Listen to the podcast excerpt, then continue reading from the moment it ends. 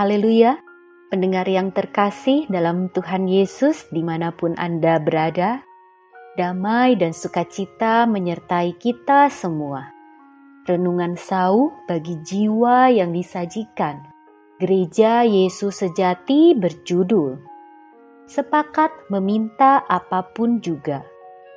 Dalam nama Tuhan Yesus membacakan renungan firman Tuhan.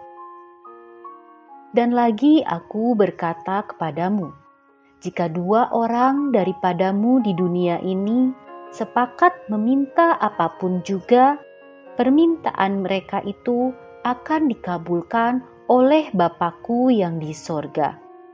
Matius pasal 18 ayat 19 kita boleh berdoa sendirian, boleh juga berdoa bersama keluarga atau bersama beberapa saudara seiman, atau bersama seluruh jemaat. Baik sendirian ataupun bersama beberapa orang, terkabulnya doa oleh Allah tidak tergantung pada banyak atau sedikitnya orang yang berdoa, melainkan apakah roh kita tekun memohon di dalam kebenaran. Inilah kunci didengarnya doa kita. Saya suka sendirian berdoa dengan tenang. Saat-saat berdoa adalah sangat menyenangkan. Ketika Anda sudah belajar sendirian, Anda akan memahami keadaan sendirian, akan menyenangi dan menikmati kesendirian anda akan merasakan betapa indahnya saat menyepi bergaul dengan Allah di kamar tertutup, bebas dari hiruk-pikuk dunia. Saya sering merasa tidak ada gunanya banyak bicara dengan orang. Penghiburan hanya akan datang dengan mencurahkan isi hati kepada Allah. Banyak bergaul dan berkomunikasi dengan orang sering kali hanya membuat pikiran semakin kusut. Karena itu, saya sudah belajar setiap hari berdoa kepada Allah dengan waktu yang panjang. Saya dapat merasakan manfaat kehidupan penyempurnaan rohani jauh lebih bermanfaat daripada mengobrol dengan orang lain.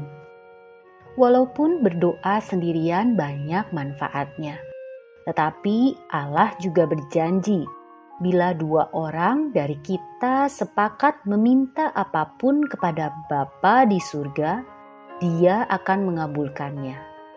Dua orang boleh terdiri dari suami dan istri, orang tua dengan anak, dua kawan, dua saudara seiman. Asalkan sehati sepikir tekun memohon dalam doa maka Allah Bapa akan mengabulkannya. Sifat alami manusia adalah mudah menjadi malas. Mungkin kita bertekad mau tekun berdoa setiap hari. Tetapi setelah melakukannya beberapa hari, kita mulai diserang keengganan. Maka bila kita dapat mengajak teman untuk berdoa bersama-sama setiap hari, kita bisa saling mengingatkan sehingga bisa terbentuk kebiasaan berdoa setiap hari. Hai anak-anak Allah, maukah Anda mencoba mencari seorang untuk bersama-sama tekun berdoa? Tentu saja yang paling mudah adalah bersama anggota keluarga. Tetapi bila tidak tinggal bersama keluarga atau hanya sendirian saja, percaya kepada Tuhan di dalam keluarga, maka cobalah mencari saudara seiman untuk sama-sama berdoa. Percayalah, Anda akan mengalami nikmatnya jawaban dari Allah. Tuhan Yesus menyertai kita semua. Amin.